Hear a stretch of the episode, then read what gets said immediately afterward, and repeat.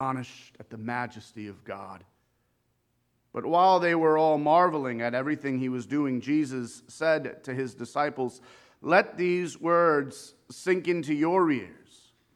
The Son of Man is about to be delivered into the hands of men. But they did not understand this saying, and it was concealed from them so that they might not perceive it.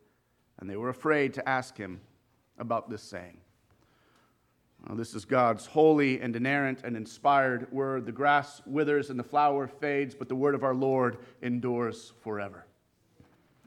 Let's pray.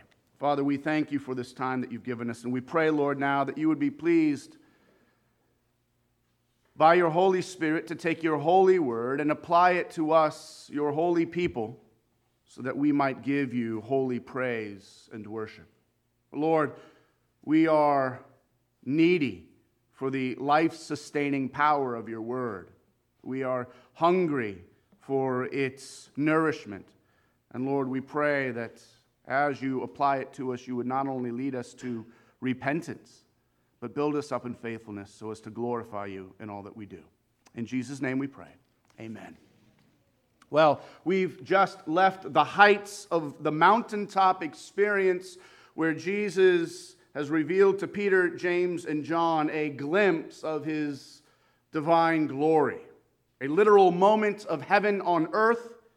And now, as we descend down the mountain, we descend with Jesus back down into the turmoil and drudgery of the fallen world below.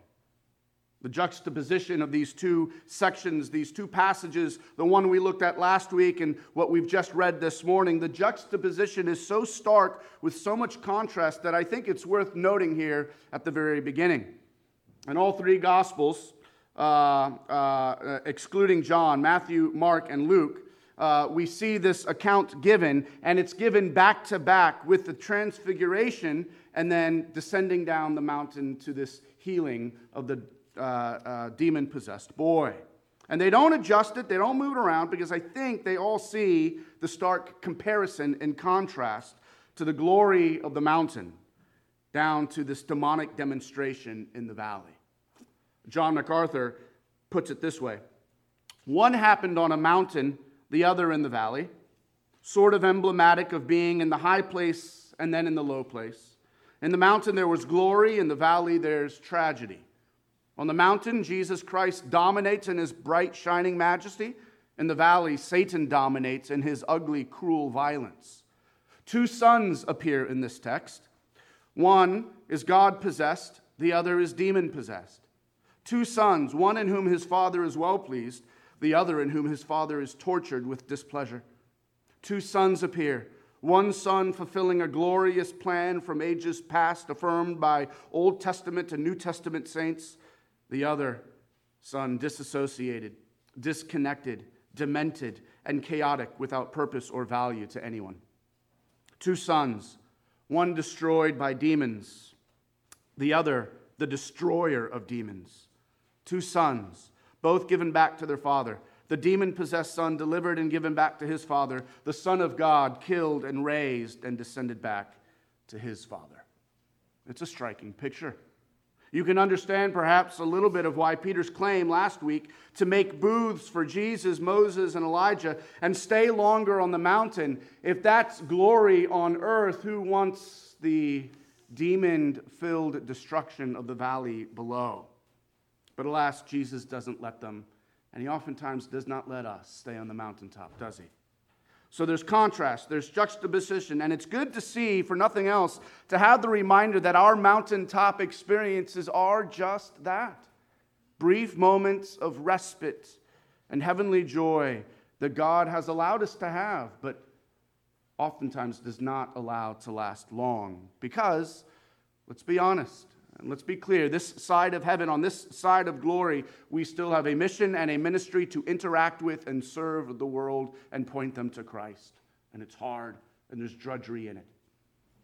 But even though there is a juxtaposition between these two, these two scenes, I think we still want to say that Jesus shows his glory in both cases. On the mountain, he shows his glory in unveiling his divine presence. But now, in this text, here in the valley, he still shows his glory but in a different way through his divine power in delivering this young boy. It's significant that Peter, when later in life he recounts his mountaintop experience, and we read that passage last week in 2 Peter, Peter, he says that he was an eyewitness to Jesus' divine majesty. He uses the word majesty. And here, after Jesus delivers and heals this young boy, how does Luke record the crowd's response? Look at verse 43. And all were astonished at the majesty of God. In other words, Luke wants us to consider here that what Peter saw in majestic glory above is no different from the work he does here in the valley. It's the same Jesus, the same majesty. We might not get the fireworks, but when the ministry is happening, it's the same glory. Well, we begin with what was truly a sad and terrible situation, a desperate dilemma, a desperate dilemma. And we hear the desperation, don't we, in verses 38, 39, and 40? A man from the crowd cried out, Teacher, I beg you to look at my son, for he is my only child. And behold, a spirit seizes him, and he suddenly cries out. It, it convulses him so that he foams at the mouth, and, and it shatters him and will hardly leave him. I begged your disciples to cast it out, but they couldn't. Piecing together what we read here with what Matthew and Mark say about the incident, we get this very dark picture. When the demon seizes the boy, the child screams, the spirit throws him to the ground in convulsions so that he's foaming like a rabid animal out of the mouth. He grinds his teeth and becomes stiff as a board, according to Mark 9 18. Countless times he was thrown by the demon into fire or water to be either incinerated or drowned and ultimately destroyed. He's covered with scars, no doubt. Even worse, the Spirit, as Mark puts it in Mark 9 25, has made him deaf and dumb. The poor boy lives, as one commentator put it, an aquarium like existence. He can see what's going on around his pathetic body, but he cannot hear or speak. His father concludes here in Luke, it shatters him and will hardly leave him. Verse 39. Literally, it is crushing my little boy altogether. How utterly awful.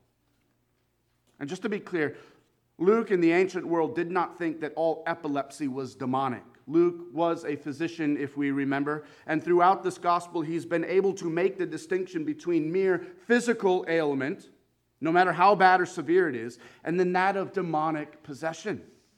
We ought not to judge the past as entirely ignorant and unscientific. If anything, we're the more ignorant in that most today would deny the existence of demons and spiritual realities. Our unbelief in spiritual realities, a sad consequence, I would say, of living in a post Enlightenment world, has rendered us far more ignorant than our pre Enlightenment forefathers and foremothers. Speaking of unbelief, we see the disciples utterly powerless to do anything about this demon, despite the forefathers' pathetic begging. But, but why? That, that question really ought to lodge itself in our minds, uh, especially if we remember the beginning of chapter 9. We've been in chapter 9 for about a month now. Do you, do you remember how it started? Chapter 9, verse 1? Look back there at verse 1.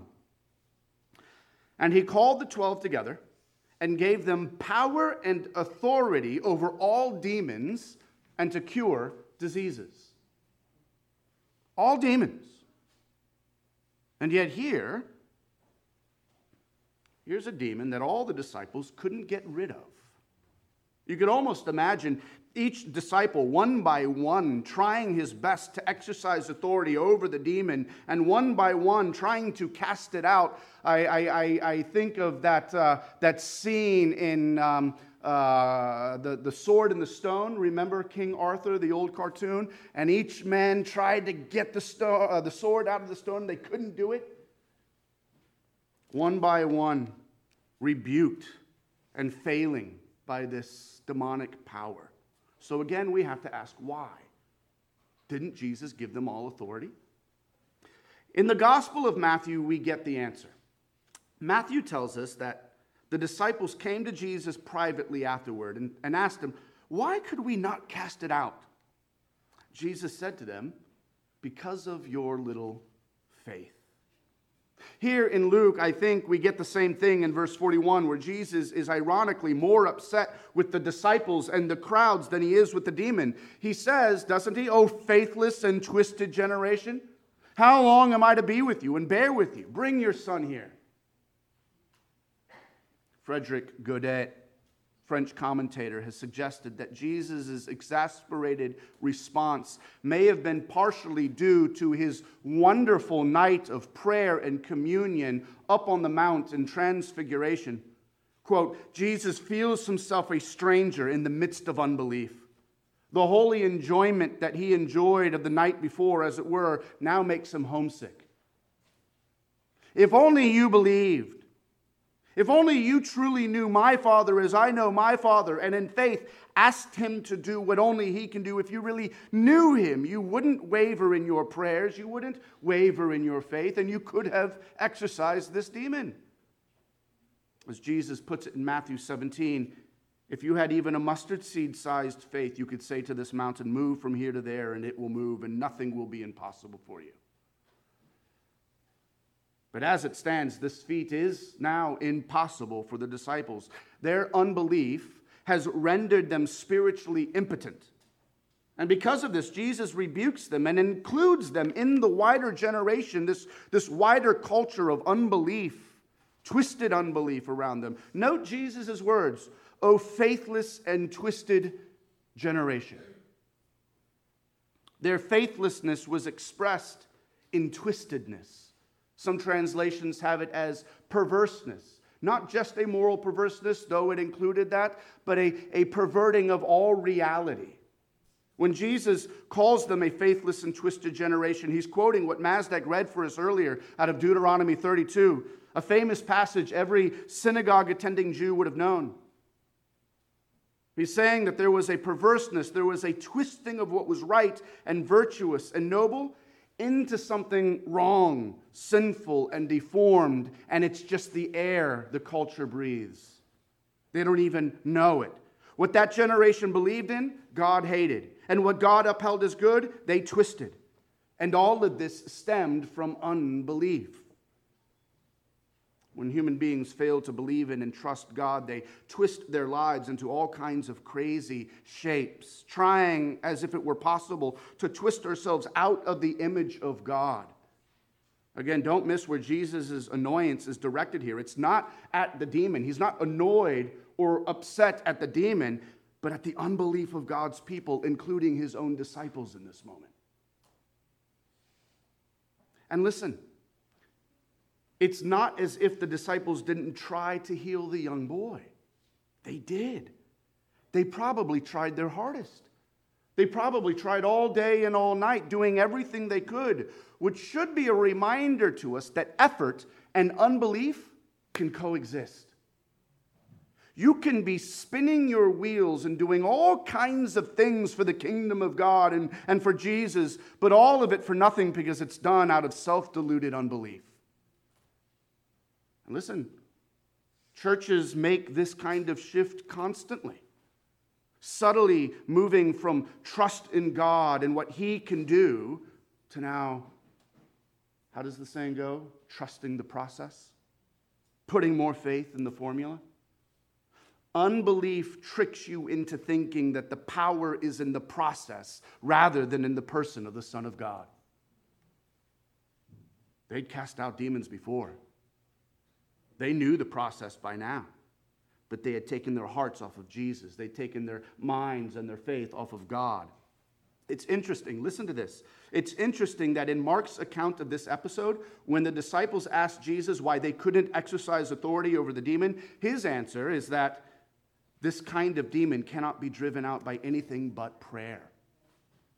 In other words, their unbelief was evidenced in their lack of prayer. The process trumped their prayer life. The process and performance took main stage while prayer receded into the background. I'm preaching to myself here, but you can do ministry. in grand performance style. And everybody think, wow, you're doing a great job, Pastor. And yet, there's a desert of prayerlessness behind. You want to see a man who truly believes, who really has faith? Look for a man who prays. Do you want to see a church truly operating out of faith? Look for a church that doesn't emphasize the performance or the process and formula, but a church that emphasizes prayer. I'll see you guys next Sunday at our evening service when we commit ourselves to prayer. 6 to 7:15. Well, at verses 37 through 41 show us the desperate dilemma. And then verses 41 through 43 show us the divine deliverance. The divine deliverance. After Jesus' rebuke, he calls for the boy to be brought before him. And as he was brought before Jesus, the boy succumbed to another invasion from hell, taking over his entire body, convulsing on the floor. Verse 42. While he was coming, the demon threw him to the ground and convulsed him. But Jesus rebuked the unclean spirit and healed the boy and gave him back to his father. From Jesus' omniscient perspective, he knows, he, he agrees with the father that the boy's problem is more than just physical. His physical ailments, which are severe, stem from a deeper spiritual problem. And let's not pass over too quickly here the significance of God's only begotten Son taking compassion on this only begotten Son. Here's a father in utter despair over his only son who's now under the control of a devastating demon. And in the providence of God, he's brought to the Son, whose death upon the cross will utterly break the strongholds and power of all demons everywhere. Here, in this, in this ultimate exercise of authority, Jesus will foreshadow his ultimate authority established in his death, wherein he descends into Hades and sets the captives free. Think about the situation. This will be the boy's last convulsion. This was the demon's last victory over this child. As Luke puts it, Jesus rebuked the unclean spirit and healed the boy and gave him back to his father. Sure, the the demonic spirit had snatched the boy from his father, but once Jesus healed him, Jesus ultimately restores what God had originally intended in a boy being given back into the loving hands of his daddy. He gave him his boy back, fully restored, fully freed from the devilish control of dark spiritual forces, a boy fully revived who perhaps for the first time in years was able to say, Daddy, and, and hug him and smile and, and, and laugh and play. What was that night like when his dad put his boy to bed? Did they both pray and thank God for Jesus Christ? I have a hunch that they did. What's Luke's commentary on this whole scene? Verse 43 And all were astonished at the majesty of God what was only seen from a distance the day before as the crowd looked up the mountain and saw a majestic glow of glory coming from the cloud covered mountaintop was now seen in their immediate presence in the actions of a healing Messiah. But their astonishment did not translate into faith and belief. Their astonishment did not translate into faith and belief. We've seen the desperate dilemma. And in verses 41 through 43, we, we saw the divine deliverance. But now in verses 43 and 45, we see a dulled understanding. A dulled understanding. These next few verses are incredibly interesting, and, and they really shape everything that we've just seen going before it. Everyone, including the disciples, are in complete awe at what Jesus has done, and rightly so. But Jesus does not want his disciples to come to the wrong conclusion, an unbelieving conclusion.